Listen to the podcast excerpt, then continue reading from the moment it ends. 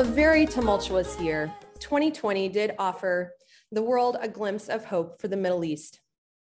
On August 13th, 2020, the Abraham Accords statement was signed between the UAE, Bahrain, and Israel, marking the first public normalization of relations between an Arab country and Israel since Egypt in 1979 and Jordan in 1994.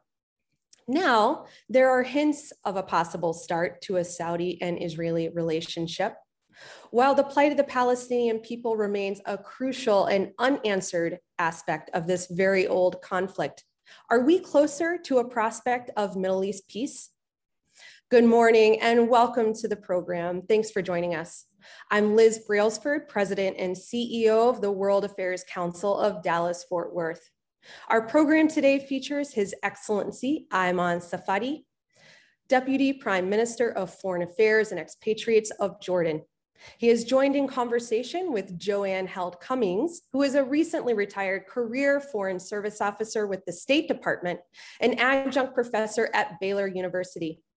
She served many years in the Middle East and North Africa, and thus I am very much looking forward to her discussion with His Excellency on a path to the pe- a path to peace in the Middle East, rather.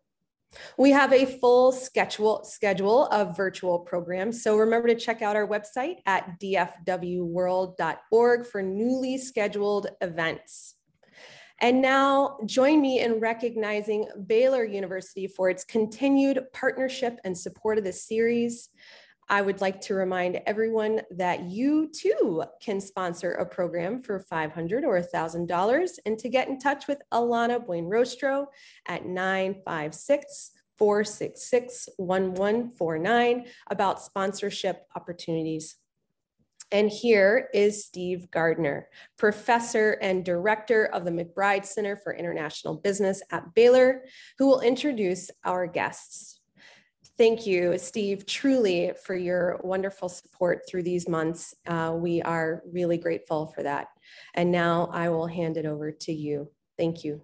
Well, thanks, Liz. It's been a real pleasure. We at Baylor are just so pleased to be working with the World Affairs Council on this year's Global Business Forum. And our program today represents a particularly high level of cooperation between the Council, Baylor University, and the Ministry of Foreign Affairs and expatriates of the Hashemite Kingdom of Jordan. I know that we have many distinguished guests in our virtual audience today, but I'll mention only one. Her Excellency Dina Kawar, the ambassador to the United States of the Hashemite Kingdom of Jordan, is joining us today from Washington, D.C. Welcome, Ambassador Kawar. When the opportunity presents itself, we would love to have you visit the World Affairs Council of Dallas Fort Worth and Baylor University. And now, as you know, our special guest this morning joins us from Amman, Jordan.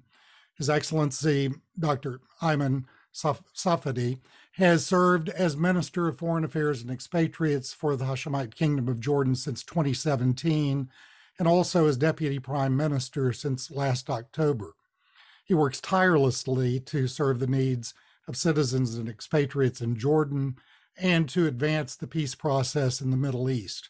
During the past week alone, I know that he has met with foreign ministers and other officials of China, Egypt, France, and Germany. His Excellency had a long and distinguished career in journalism and broadcasting as a correspondent, editor, and executive in Jordan and abroad. In previous public appointments, he served as director of media for the Royal Court, advisor to King Abdullah, uh, minister of state, a minister, member of the Senate, spokesperson for the Jordanian government, and a spokesperson for the United Nations Assistance Mission in Iraq. His Excellency earned his undergraduate degree at Yarmouk University in Jordan, but I am very proud to say that he earned his Master's of International Journalism at Baylor University in 1992, and we've had a wonderful relationship ever since that time. Welcome back to Texas, my dear friend. Our moderator this morning, as you've heard, is eminently, eminently qualified to handle this task. Uh, Joanne Hilt Cummings was raised in the Middle East in a State Department family, completed her undergraduate work at the American University in Beirut and her master's at UT Austin, and served throughout the Middle East as a Foreign Service Officer for the State Department until her retirement last year. Now, I'm happy to say that Joanne is teaching in the Political Science Department at Baylor University. So, thank you, Your Excellency, and Joanne, and all of you for joining us today. Joanne, I hand the program to you. Thank you very much, Steve and Liz. And Your Excellency, it is absolutely wonderful to see you again. I, uh, I have enjoyed our many conversations over the last decade or so in several different contexts. And I know that our audience today is going to benefit enormously from what you have to say. Before I raise questions for you, I'd like to open the floor for you to make uh, whatever introductory statement you choose to do. Uh, Thank you so much. Uh, uh, good morning to you all, and I'm grateful to uh, Baylor University Global Business Forum and the World Affairs Council Dallas Fort Worth uh, uh, for this uh, opportunity. dear old friend Dr. Gardner, my old friend and professor, Ms. Cummings, who's also a dear colleague and a friend from for a long time, and, and Ms. Brailsford, thank you so much. and I would have loved to be uh, with you in person uh, to be back in Texas, uh, but uh, it is COVID and the implications that we all know. Uh, unfortunately, COVID has disrupted all our lives and uh, has also shown how interdependent we are. And I'm speaking to you now at a time when we're facing a big challenge with COVID as a number of cases continue to increase. positivity rate is about 20% compared to this time last year uh, when we were able to control very effectively the first wave of the uh, pandemic. That we did, uh, though, uh, through strict measures, including a, a two week lockdown. Uh, unfortunately, we do not have the resources to go to such strict measures anymore. The impact on the economy has been devastating. So, what we're trying to do now is to find a balance between doing everything we can in terms of minimize the spread of the pandemic, uh, emphasizing the need for wearing of masks, social distancing, and also try to encourage people to uh, get the vaccine and uh, continue to try and acquire uh, the uh, amount of the vaccine we need given the global disruption of, of, of supply. Uh, so tough times in the region. as we battle COVID, we continue with our historical uh, role in Jordan uh, in terms of trying to create an environment to peace, overcome the many challenges that have affected this region for so long and have impacted on our ability to achieve the levels of development that we want, create peace, stability, and ultimately opportunity that would benefit the hundreds of millions of young people whose potentials has, has, has yet to be tapped, uh, given the, the, the, lack of uh, peace and stability uh, in the region. Jordan uh, has always prided itself in being a, a, force for peace, a force for moderation in this part of the world. Uh, His Majesty King Abdullah has made uh, the achievement of this peace and, and, and overcoming the regional crisis a priority for Jordan. Uh, and therefore, we continue to uh, uh, employ every resource available that we have to in our efforts to overcome regional crises and that we do in solid partnership with the United States of America, a historical partner, uh, a strong partnership that has done a lot of good, uh, not only for both our countries, but also uh, for, for the region and for the cause of peace and stability uh, through decades of, of friendship and, and, and close uh, uh, cooperation. And allow me to say that we continue to be grateful to the United States for the support that it has continued to provide Jordan over many decades. That support is key uh, to us in Jordan uh, as we try to introduce economic reforms and, and, and, and therefore improve the efficiency and performance of our economy. That support is also key in, in efforts to bring about peace and stability in the region for the US has a, a leading role that it cannot be dispensed with. Uh, we need the US to be active. Uh, we need to, uh, the US to be involved and the US can count on Jordan uh, as a solid partner in the pursuit of our, of our common goals. That said, unfortunately, uh, the challenges in the regions are, are far too many. Uh, back to the days of Baylor 30 years ago, uh, if we compare it to what we have now, I think we were way better off in, in many ways. Uh, so the challenges continue to, uh, to, to, grow, but so do our efforts to solve them increase. Uh, the major uh, conflict, the major cause of instability in the region has been the Palestinian-Israeli conflict. Uh, achieving Palestinian-Israeli peace on basis that would address the legitimate concerns of both peoples and usher in an era, uh, era of cooperation is something that has been a priority uh, for Jordan. That said, however, the peace process continues to face extreme, extremely big challenges. The two-state solution remains the only solution that we believe will bring about the comprehensive peace that we all want.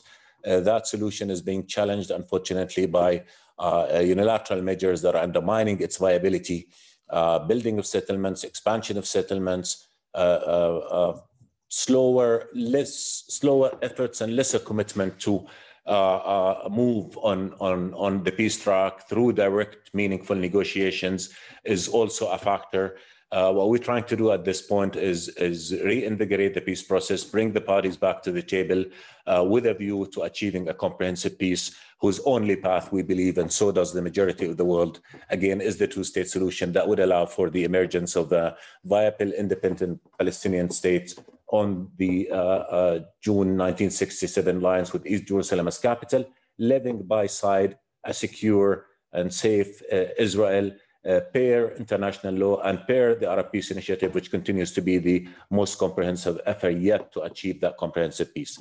Again, uh, as as, as uh, Ms. Cummings mentioned at the beginning, we, we or, or one Ms. Les, I believe, that we've had a peace treaty with Israel since 27 years.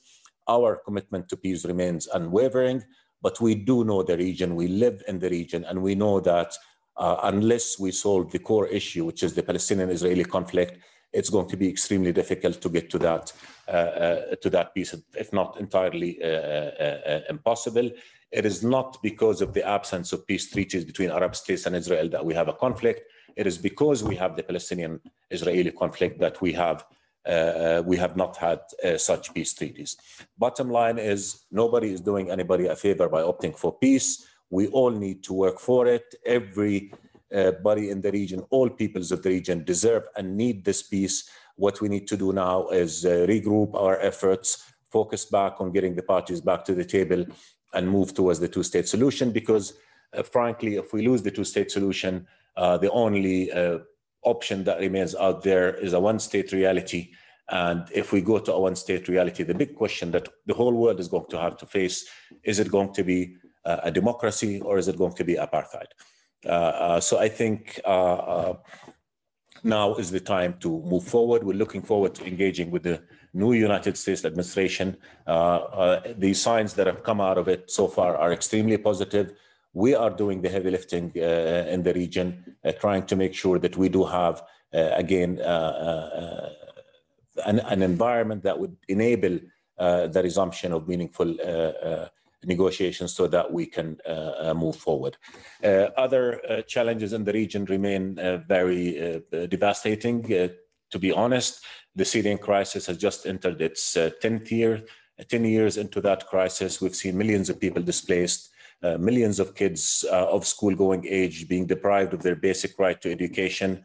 Uh, country is destroyed, and it is time, we believe, to pause, reassess, and again uh, uh, Uh, uh, uh, exert all the necessary effort to make sure that we find a political solution to this crisis and end this humanitarian uh, catastrophe. Refugees has been one of the ugly harvest of this crisis. In Jordan alone, we have about 1.3 million Syrians. 48% of these are under the age of 15 which means the only country that they've really known uh, is Jordan. We try to do our best. We uh, provide refugees the same treatment we provide our citizens despite the economic challenges. We've given about 272,000 work permits to Syrians at a time when unemployment in Jordan is about 24%. And that number is almost five times the number of the jobs that our economy can create on an annual basis. Uh, about 154,000 schooling uh, Syrian kids go to our schools, which also has been a tremendous burden so that about 200 schools in Jordan now are, are, are applying the double shift uh, uh, program. Uh, we are committed to doing everything we can to provide refugees with the decent, dignified life that they want, not only out of Dallas Baptist University is a global, Christ centered institution whose students are making an impact in business, law, medicine, education, public service, and the list goes on. DBU is honored to sponsor the Global IQ podcast and to offer a significant scholarship for World Affairs Council members towards a Master's in International Studies. For further information about this scholarship or about DBU in general, email Lee Bratcher at leeb at dbu.edu. Uh, altruism and not because Jordanians have always been welcoming of refugees, but because uh, they are in the room and they must be happy. Uh, if we invest in refugees, give them a dignified, decent life, they'll be the new generation that will rebuild their country. If we abandon them to ignorance, hate, bitterness, need, there will be a pool from which uh, every radical uh, extremist group will try to, to recruit. So uh, that is a huge challenge. That is an investment in our collective security, uh, with the crisis having shown how interdependent our security is. that said, however, refugees cannot be the responsibility of host countries alone. It's a global responsibility. While we thank all our partners for the tremendous support they provided, I have to raise the alarm that support is dwindling, not just to host countries, but to UN uh, uh, organizations, World Food Program has just uh, informed us that they're suffering a tremendous cut in funding that would impact its ability to uh, uh, provide the refugees with the services that they need. Refugees are not going to go back until the crisis is solved. Uh, we are seeing that firsthand in Jordan. Nobody is going back until they feel they can go back to an environment where they can feed their kids, provide them with education and and and and uh, uh, medical treatment among other vital uh, services. Uh, tension in the Gulf is also key. We believe that the region has its share of crisis. It does not anymore, does not need any more crises. Uh, uh, the path to ending that tension is really for Iran to change its policies in the region. It's not just the nuclear issue, it is also the issue of intervention and and the affairs of the uh, uh, Arab states. What we say is that we want good relations with Iran based on good neighborly relations, based on the international concept of non-interference in the uh, affairs of the other, so that we can all cooperate to bettering the lives of all uh, our people. Uh, terrorism remains a potent threat. Uh, Daesh has been defeated, as His Majesty keeps saying, but not, not destroyed. To destroy it, it's not enough to defeat it militarily. Uh, we need to also uh, cooperate security-wise to make sure it cannot inflict any more damage on all of us. And most importantly, we need to counter the ideology of hate uh, uh, that they continue to propagate. And this is a responsibility on us in the region. It is us who need to come out strongly and say those terrorists are do not represent us, do not represent our, our faith, indeed do not represent any faith. They are outside our uh, common humanity and therefore they're a common threat that we must tackle by uh, uh working together. And again, the US is playing a leading role, the leading role in the coalition to combat uh, uh ISIS, and we continue to work very, very closely with each other. Uh, I can go on and, and address many other issues, but I think you get the idea of how, how, how challenging the situation is. again, key is it is in everybody's interest that we all come together uh, to uh, address uh, these crises effectively so that we replace conflict with opportunity, despair with hope. We do need an industry of hope in this region uh, because if we again lose people to despair and, and, and anger, uh, then uh, given that radicals are trying to regroup, that will be the environment in which they'll be able to rebuild themselves and, and, and, and uh, uh, prey on that on that hopelessness and and, and that despair. Uh, we need each other. we need to continue to work with each other. ours is a region of great potential.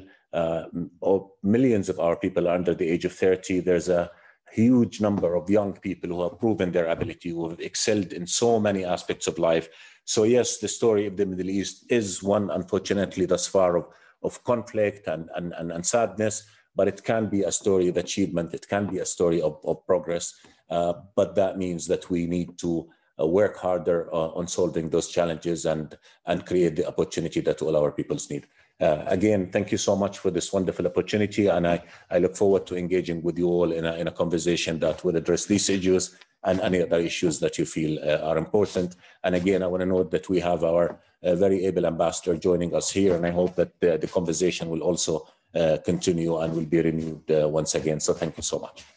Thank you very much for those highly informative and hopeful comments, Your Excellency. I know that people are going to have many questions for you on some of the issues you raised from Jordan's relationship with the Gulf and uh, the role of Iran and how to effectively combat Daesh. But I'd like to dive directly into what you started with, which is uh, the peace process and the core element of the Israeli Palestinian dispute in regional dynamics. What, what are the options at the moment? Do you feel that the Abraham Accords, which have focused on normalization between Israel and certain Gulf countries, are a a way of moving the ball forward, or are they distracting from the core issue of the Palestinians and addressing that ongoing problem? What is your view, sir? Thank you. Uh, as I said, comprehensive peace is a long-standing goal of Jordan. Uh, ultimately, the Arab Peace Initiative, which was adopted in, in the year 2002, has put on the table a comprehensive peace that would result in Israel having peace treaties with all Arab countries. Uh, uh, and the key to that was resolving the core issue again, which is the Palestinian-Israeli conflict. Uh, the, the, direct answer to, to, your question is really it depends. Uh, if Israel sees in them an incentive uh, to go uh, ahead with efforts to resolve the core issue, uh, the Palestinian-Israeli conflict on the basis of the two-state solution, then that will be really a tremendously important push uh, to move forward. If it sees them as an alternative to solving the core issue and to jump over the core issue, which is the Palestinian-Israeli conflict, then I'm afraid to say not just those peace treaties, those those uh, uh, recent peace treaties, but all the peace treaties, including that between uh, Egypt and Israel and Jordan and Israel, will not solve the issue, and the conflict will only deepen. The reality is, Palestinian Israelis are waking up in the morning and they are within kilometers or, or, or hundreds of meters uh, from each other. Uh, GDP per capita in Israel is $39,000 uh, compared to under 3,000 uh, for Palestinians. This is not a status quo that can be uh, maintained. Again, ultimately, everybody needs peace. What we have been working on is to get the parties back to the table. And as Dr. Gardner just mentioned, I just came back from Paris where we had a meeting of the Munich group, which groups together Jordan, Egypt, Germany, France, the EU, and the UN. Uh, the whole purpose of that meeting is to create political horizons, see how we can get the parties back uh, uh, to the table, uh, encourage the environment that would uh, uh, move us further on, on, on the path towards the comprehensive peace that we all seek and want and need. And ultimately, as we do that, mitigate against measures that are rendering that solution uh, uh, unviable. Uh, settlement building, uh, to quote the late Prime Minister Rabin, is a cancer uh, uh, that cannot continue. The Land for Peace formula is the formula upon which the whole peace process was launched in Madrid back in the early 90s. so I think we need to be realistic. We need to face the challenge head on and say, look, Palestinians, Israelis, indeed all peoples of the region need to live in peace. To do that, we need to address the legitimate concerns of all. Palestinians' need for independence and sovereignty, Israel's need to security. If we all move from the point of departure that we need to get to a solution that works so that the region can enjoy the peace that has been denied for so long, then we need to go back to discussing how do we get to the two-state solution, because ultimately there are no options. It's either that or a conflict continuing, a conflict deepening, and therefore, unfortunately, ultimately, uh, a conflict erupting in ways that we've seen how bad they were in the past. And that's something that, again, uh, in the Hashemite Kingdom of Jordan, we do not want to see happen. And hence is the uh, continued efforts led by His Majesty to make sure that we create political horizons, we address issues right on, And when we speak, as Jordan again, we speak with the credibility of a peacemaker. We've had a peace treaty for 27 years. We protected, upheld that, that, that treaty against all odds because we do believe that there is no alternative to peace. Thank you.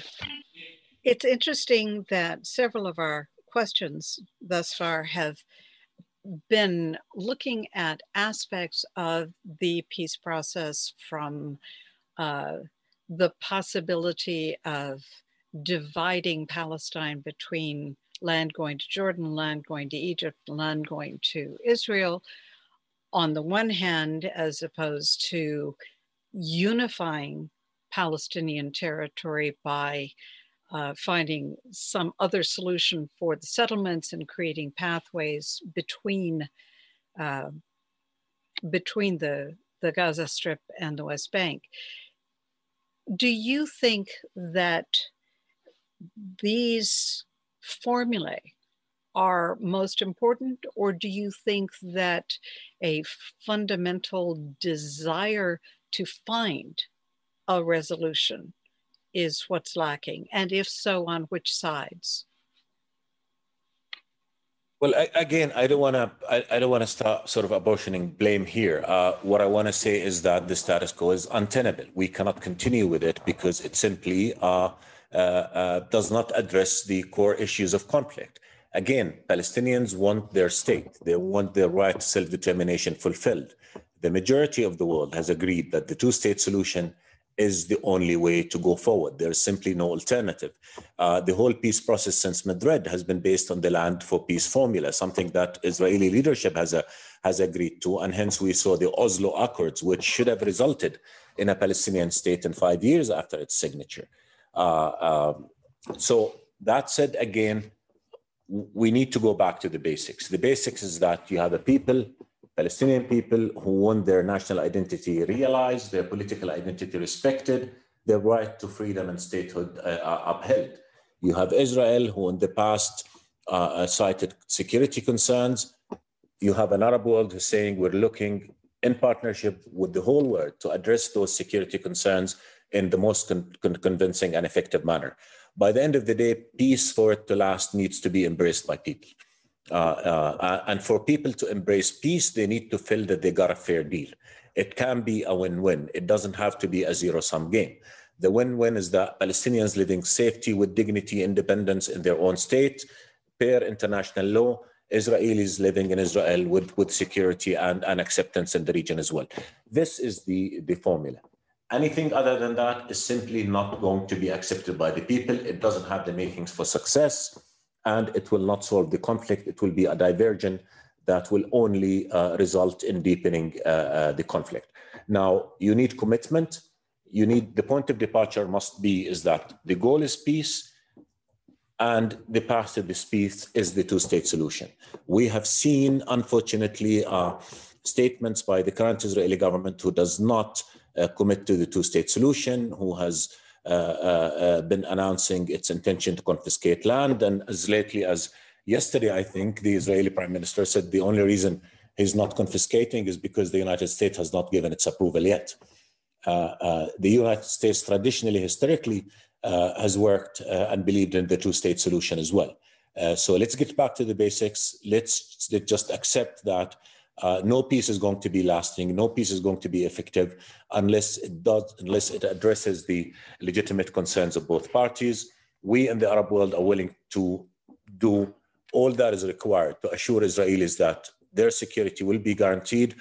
Israeli government, on the other hand, needs to work effectively uh, uh, to uh, bring about the political horizon and engage in negotiations that would uh, result in a Palestinian uh, state.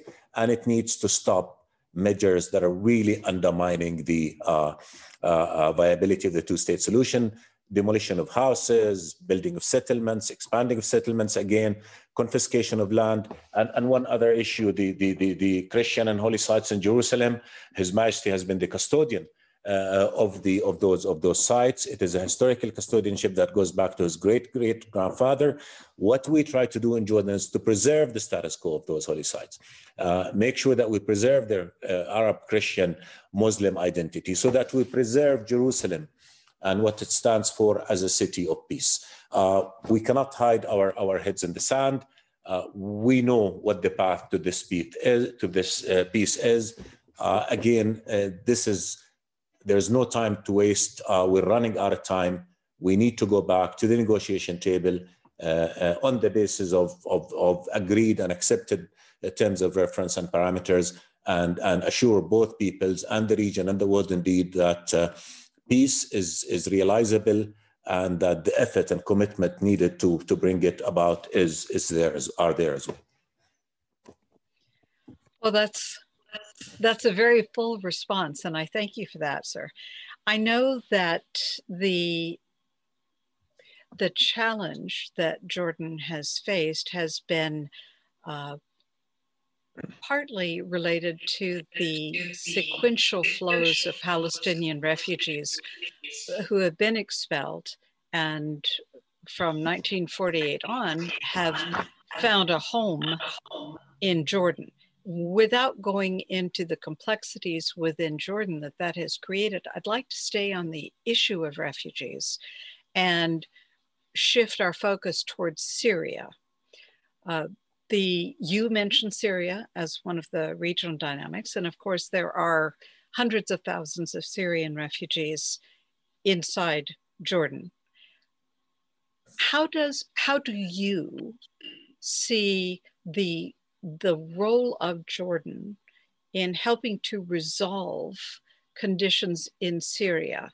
You you you spoke of the need with the Israelis and Palestinians to to find a legitimate solution that recognizes the needs of the different communities. Is that possible in Syria? We have to believe that there's a future, but how do you get there? What is your view, Your Excellency? It, it has to be uh, uh, uh possible, Joanne, because again, 10 years into that crisis, what, what has it achieved? Uh, again, a country destroyed, uh, millions of people displaced, uh, children being denied their basic right to education, to health services, terrorism thriving. A, a, terrorist state was built before it was it was defeated, but again, terrorists are still trying to to regroup. In Jordan, unfortunately, to be quite honest, we've been at the receiving end of every crisis in the region uh, from the Palestinian-Israeli conflict to the, to the conflict in Iraq in the New years past to uh, Syria now. We have 367 kilometers of border with Syria. Not only has the challenge been having to host 1.3 million Syrians, only 665,000 of, of them are registered with UNHCR, uh, spread all over the country. Only 10% of them living in refugee camps the rest are uh, in every town, city, uh, village in, in, in, Jordan. So the impact on us has been tremendous.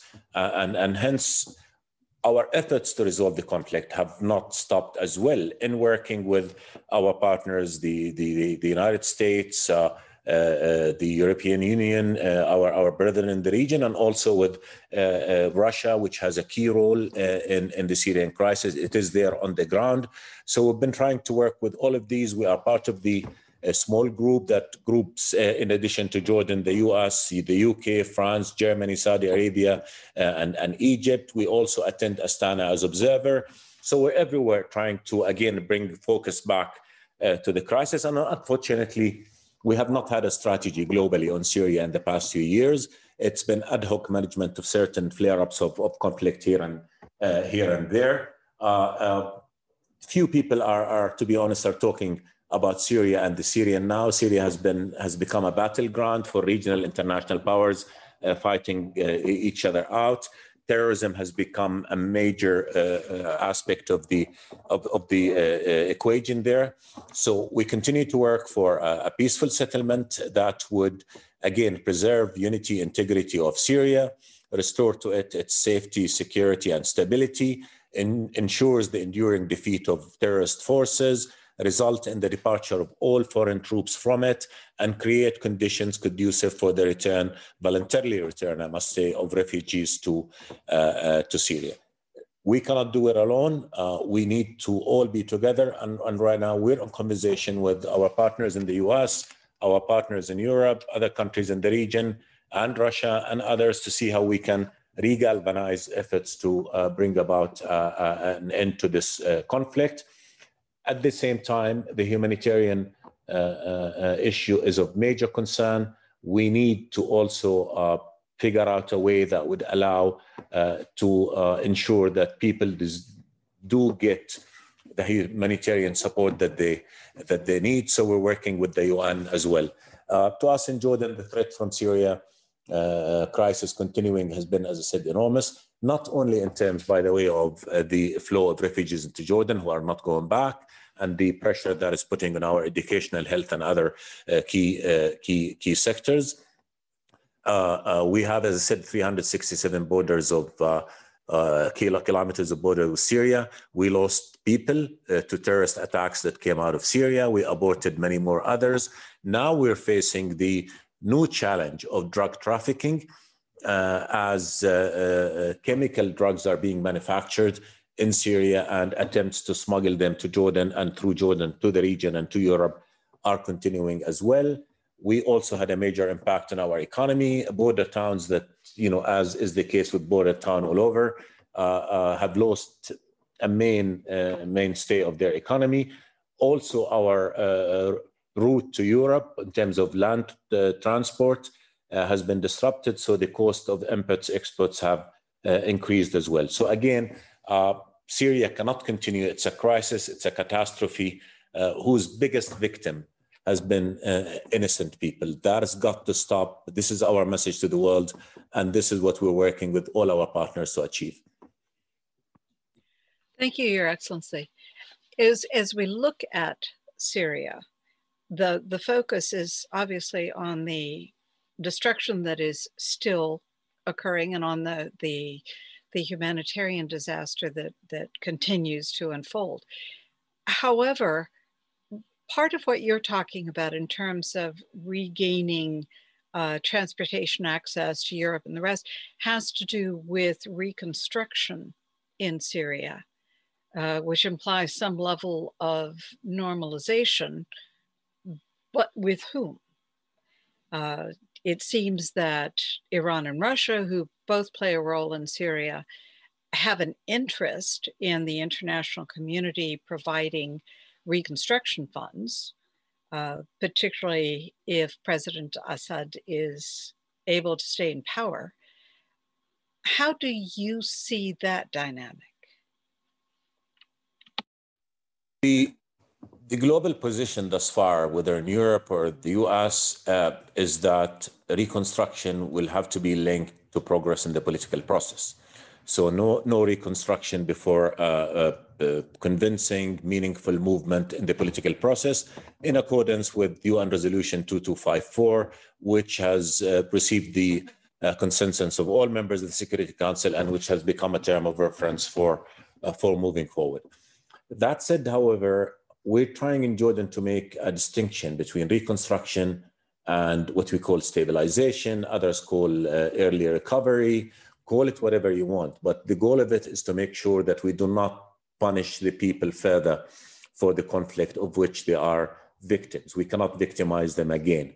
What we've been trying to do is to uh, uh, push the argument that we do provide humanitarian support. Uh, we partner with UN organizations that are there uh, on the ground. And the, the question is, uh, uh, really is that if you have a 1,000 Syrian kids, whether they're growing under regime controlled areas or opposition controlled areas, if you do not provide them again with schools and a decent life, what will they grow up to be? Uh, ignorance is the best ally of, of, radicalization and extremism. And if ignorance is com- you know, combined with, with frustration, hopelessness, uh, indignity, then you're talking about the, the, making of the perfect storm here. So ultimately, we need to really be realistic, be pragmatic, and say the ultimate goal is to solve the political crisis. That must be uh, uh, the, the focus of all our efforts. But as we get there, do we minimize the impact that will be long lasting? Uh, or do we uh, ignore all of that and just say all or nothing? It, there's a lot of gray areas there we believe in Jordan that uh, humans must be at the core of everything that we do. Helping people, saving innocent people, uh, is is uh, and should be at the core of what we do. And this is the argument that we're we're pushing. Ultimately, you know, we spoke of a lot of threats uh, in the region. One of the biggest threats that nobody even mentions is that in the Arab world now, whether in Syria or in Yemen or in Libya or in many of the other hotspots, you have about 12 million kids of school going age that are not going to school. This is a long term challenge that we cannot just turn our eyes away from. We need to have a holistic approach to the problem, factor in what the priorities are, and minimize damage as we try to go for the, for the ultimate uh, uh answer to all those problems. Thank you, Your Excellency. I know that Jordan has always taken a very strong forward looking stand on education and the development of human capital, which um, speaks well to both King's perspectives, uh, but also I think highlights what you're saying about the problem in the region as a whole. Before I go into questions that I haven't already woven into my own. I'd like to ask you just on the last point you raised, which was on Iran, relationships with Iran and, and what is needed uh, to see from Iran. You may not know that I lived in Iran. I, I went to high school there. So I, I do tend to have a fairly nuanced view of the country and yet, it is easy to be very frustrated with Iran's actions in the Middle East at this time because of their support for proxy groups, because of their support for the Assad regime. So, how do we balance perhaps an understanding that Iran sees itself to be under threat with a perception everywhere else that Iran constitutes part of the threat? Look, again, we do want very good relations with Iran and, and everybody else in the region. As I said, we have more than our fair share of crises in this part of the world. So we really do not want more. And an eruption uh, of the tension with Iran in a, in a violent way would have a devastating impact, not just on the region, but on, on globally as well, because of the centrality and the strategic uh, importance of that Gulf region in terms of supply of oil and, and, and others. Uh, but we need to ask ourselves, why is it that we have a problem with Iran? And let's have, again, um, sort of a stock taking of, of everything. Uh, it is not Arab countries that are interfering in the affairs of Iran. It's not Arab countries that are supporting uh, groups inside Iran. It's not Arab countries that are uh, uh, uh moving in with a view to influencing how uh, how things move in Iran, and it's not Arab countries who are trying to export any ideology into Iran. There are three aspects to, to the challenge with Iran now. One is the nuclear issue, and that's a global concern. And now we're all uh, seeing the efforts by the new administration to re-engage with a view to making sure that Iran commits to the JCPOA. So that's one factor. Second factor is traditional uh, uh, uh, missiles development and the potential there, danger inherent uh, therein. And third is interventionist policies, whether in Syria, in Lebanon, in Yemen, and in other places as well. What we say is that we want to have a comprehensive dialogue uh, that will provide answers to all those challenges. And ultimately, we overcome them, and ultimately, we all focus again on, on, on creating an environment of peace and cooperation so that instead of having tension in the Gulf, we have an environment that would allow for, for development and for commerce and for the creation of, a, of, a, of, a, of opportunity. So that is the impact. Iran is a key country in the region. Iran is part of the region. What we want is to create Uh, uh, uh, conditions that would take us towards uh, a relationship again based on cooperation rather than than conflict. So we must put all that on the table, and we must again engage in dialogue that would get us get us there. everything in the region is interconnected, as you know very well, and I think if you look at Syria, you look at Yemen, uh, you look at Lebanon, you look at, at even Gaza, you will see a common thread there, which is uh, uh, Iran's role and presence. And again, we don't want to go to war with Iran. We don't want to have conflict with Iran. What we want is to responsibly address those issues and, and end negative intervention that is feeding uh, conflict and, and, and at times obstructing the resolutions of, of conflict as well. Thank you. And I do hear the thread in all of your comments of a fundamental concern for people. That if you address the needs of people, the political and economic constructs become more clear. So thank you for that. I would like to raise, um, and, and I'm going to raise several together of questions that have been asked so that you can weave together your response as you choose. So one is, how is Algeria as a large country viewed in Jordan and what kinds of cooperation exist between Jordan and Algeria? Um, in addition, does the COVID crisis, in an odd way, offer some unique windows and pathways uh, to reset the peace process? And on the line of the peace process, would a two state solution, how would a two state solution address Palestinian right of return? Uh, the Israelis obviously feel that that would be totally destructive of, of the what they consider the core nature, nature of Israel, Palestinians feel that they have a fundamental right to return home. So, would you like to deal with those either separately or if you can find a linkage? Sure, absolutely. Again, uh, Algiers is, is a very important country. It is going through uh, uh, an important transition at this point with a new constitution, new elections uh, and they're moving forward. Uh, Algiers is uh, not probably a part of the Arab East, but it's part of the Maghreb, and it does. It's a country with a lot of potential, a lot of resources. Now it is moving again in a process of, of, of political reforms that are uh, uh, key. Uh, we have good cooperation with them in terms of educational exchanges we're both members of the Arab League. We're both members of the OIC, members uh, of, of, those regional fora that allow for for engagement. And we do uh, uh, want to continue to engage with Algiers in a way that could create uh, economic and other kind of cooperation in a way that would reflect positively on on on, on us and also on the region. Uh, one of the challenges that this region faces is that quite often um, you do not have the regional cooperation mechanism that will maximize uh, value. And uh, uh, we need to uh, revisit that and create interdependence through institutional cooperation. Remember, the EU was built on, on an economic uh, interdependence to start with.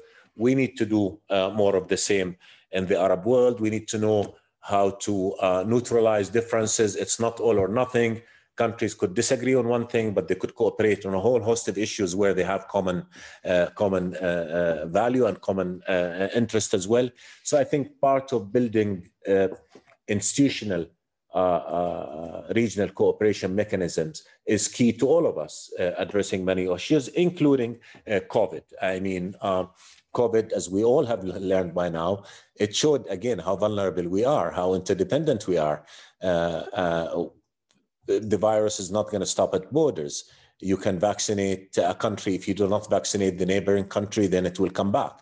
Uh, uh, so His Majesty has been speaking of regional pact, whereby, like you did in the States, states came together and, and worked out a, a sort of joint policy. We need to do the same in the region, in the region, because quite often, as you know very well, the distance between states and the region is, is, is, is much shorter than the distance between states within the United States of America. That is reality. Uh, the sad part of reality is that those mechanisms of cooperation do not uh, do not exist. So uh, COVID could be an opportunity, is an opportunity for all of us to uh, again depoliticize this this this this pandemic, uh, throw politics out of the window in dealing with this issue, and do what's right for all of us, for all our people. So cooperating on fighting the pandemic, on vaccination, on uh, uh, uh, long-term investment in uh, science and technology so that the region can be part of the creation of the solution uh, in terms of science. And in relation to the West Bank and Israel, we did criticize Israel initially for having vaccinated its people and not having vaccinated Palestinians who live under uh its occupation. Uh, and, and that just does not make sense because, you know, I mean, again, you're talking about so closely uh, linked uh, communities out there. Uh, so that is a must. And, and in Munich Group, we've been raising the need for confidence building measures uh, between the Palestinians and Israelis. And COVID would be the great opportunity to do that because, again, uh, the virus is not going to discriminate between Palestinians and Israelis. So that's an area where I feel we could have an opportunity and and we can move uh, uh, forward with. And we in Jordan certainly encourage that, uh, and we believe that uh, this is you know on cooperation can always create confidence. It can always be a factor in, in enabling an environment of trust because the absence of trust is one of the challenges that uh, face efforts to bring about uh, peace and stability in the region. Uh, uh in relation to the last question and the two-state solution, look, um, refugees is a final status issue. Uh, in Oslo, the Palestinians and Israelis agreed that this will be addressed through dialogue uh, as part of the final status issues. The Arab Peace Initiative itself speaks of an agreed to solution to the refugees issue. Uh, uh, so, uh, and, and, Palestinians and Israelis have engaged in, in such conversation in the past, and then they uh, agreed on the principle, but then working out the details proved challenging, and then the whole peace effort collapsed. So, I think we can uh, find a solution to the refugees that address their legitimate right to uh, return and compensation uh, per uh, international law and, and uh, Resolution 194. Uh, but again, put it on the table in an environment of commitment to finding a solution. we do believe that we can address this as part of the final status issues and the parties, with the help of all of us in the international community, can ensure that we find a solution that works. As I said, ultimately, you need to have a solution that addresses the legitimate concerns of both parties. That is what brings about uh, the really lasting uh, peace that we want. I know that His Majesty has, has frequently over the years spoken very eloquently about exactly that issue. And tied to those final status issues are uh, is the status of Jerusalem. Uh, President Trump um, took a step uh, that was part of his broader view of the Abraham Accords of recognizing Jerusalem as the capital of Israel uh, to outcry from many in the Arab world uh, with the argument that that prejudged final status uh, discussions and negotiations. That is one question that has been raised for you. Another is Does the difference between Sunni and Shi'i Muslims in the region affect peace, affect the goal of peace, reaching peace in the Middle East? Uh, thank you. On, on the issue of Jerusalem, our position in Jordan has always been that East Jerusalem should be the capital of the Palestinian state that should emerge under the two-state solution through uh, negotiations as the only way to achieving the uh, just and lasting peace. Uh, as I said, we are strong partners with the United States. We have a strategic partnership, and that allows also for uh, a frank and open conversation among friends. And when the U.S. took the decision to recognize Jerusalem as capital of Israel and moved the embassy to, uh, uh, to, to, Jerusalem. Uh, we disagreed with them on that and we spoke very openly. And the former Vice President Pence, after uh, visiting Amman and meeting with His Majesty. He gave a press conference at the airport in Amman, and he said His Majesty and I uh, agreed to disagree on the issue of Jerusalem. Uh, so that is a disagreement, and we the nature of, of relations is that you agree and disagree. Uh, we again, we are strategic partners. Uh, we disagreed on that, uh, but we continue to work on uh, uh, the bigger and many, many other issues that we have uh, in common between us. And again, there's doing a lot of good at bad times, unfortunately, in a troubled neighborhood. our cooperation has contributed to addressing many of the challenges that we have in the region and, and, and, and beyond. The second question, I think, uh, yeah, uh, look, sectarianism is is is is is, is uh, extremely dangerous. Um, and anybody who plays sectarian lines is toying with the future of the whole region. Uh, ultimately, uh, uh, people go back to their limited, narrow identities when the uh, overall general identity fails to provide the protection and guarantees and safety that people want. So we've seen uh, uh, that sectarian crisis developing in Iraq at a time when there was chaos and when the state could not uh, provide the security it needed. So it people went back to their uh, narrow identities. Uh, ultimately, uh, uh, in Jordan, obviously, we believe that there should be no discrimination on the basis of, of faith, color, religion, nationality. that is part of our constitution and part of our culture and part of our history as, as a country. So we continue to engage not only in interfaith dialogue, uh, but His Majesty very early on, back in the early 2000s, has really uh, uh, made tremendous effort to bring all Muslim sects together with a view to build on that which is common and to respect that which is different uh, and to make sure that we do not allow uh, sectarian division to spread because it is a very dangerous uh, uh, uh threat that we cannot afford. Unfortunately, of course, you've got radicals who play that threat, who try to exaggerate it, try to create it. Uh, but ultimately, again, uh, citizens should be treated based on their uh, citizenship, not based on their color, faith, race, or whatever. And uh, uh, in Jordan, we continue to warn against that. And this has been a key pillar of, of, of His Majesty's efforts to bring about reconciliation within, within the region. So, uh, and if you look at history, even look at Iraq uh, uh, before uh, the events of, of, of the last part of the last century after the crisis, Iraqis, Shia and Sunni lived together in peace and harmony, uh, intermarriages. Uh, people did not even ask what that is. So sectarianism was born out of conflict, was born out of the destruction of the national identity, was born out of the failure uh, to build a good system of governance that is provides equal treatment uh, to all its citizens and does not discriminate against any of its citizens. Uh, that is something that we need to continue to work on. We need to continue to encourage not just interfaith dialogue among uh, various religions, but also among various sects, because ultimately that which is common is way greater than that which is different. And, and uh, sectarianism is always a function of, of politics that has been as interfaith, as religious differences are, uh, they, they get to be manipulated and exploited, and they thrive uh, at times of despair and when there's not fairness and good governance and, and, and safety for all. Thank you for that very, very strong statement. And I think that Liz is probably waiting for me to hand back to her. So I will end with a thank you to Your Excellency and over to you, Liz. Well, thank you both so much. Uh, that was an incredibly illuminating, uh, good discussion, an excellent discussion. So thank you. And again, thank you to Steve and Baylor.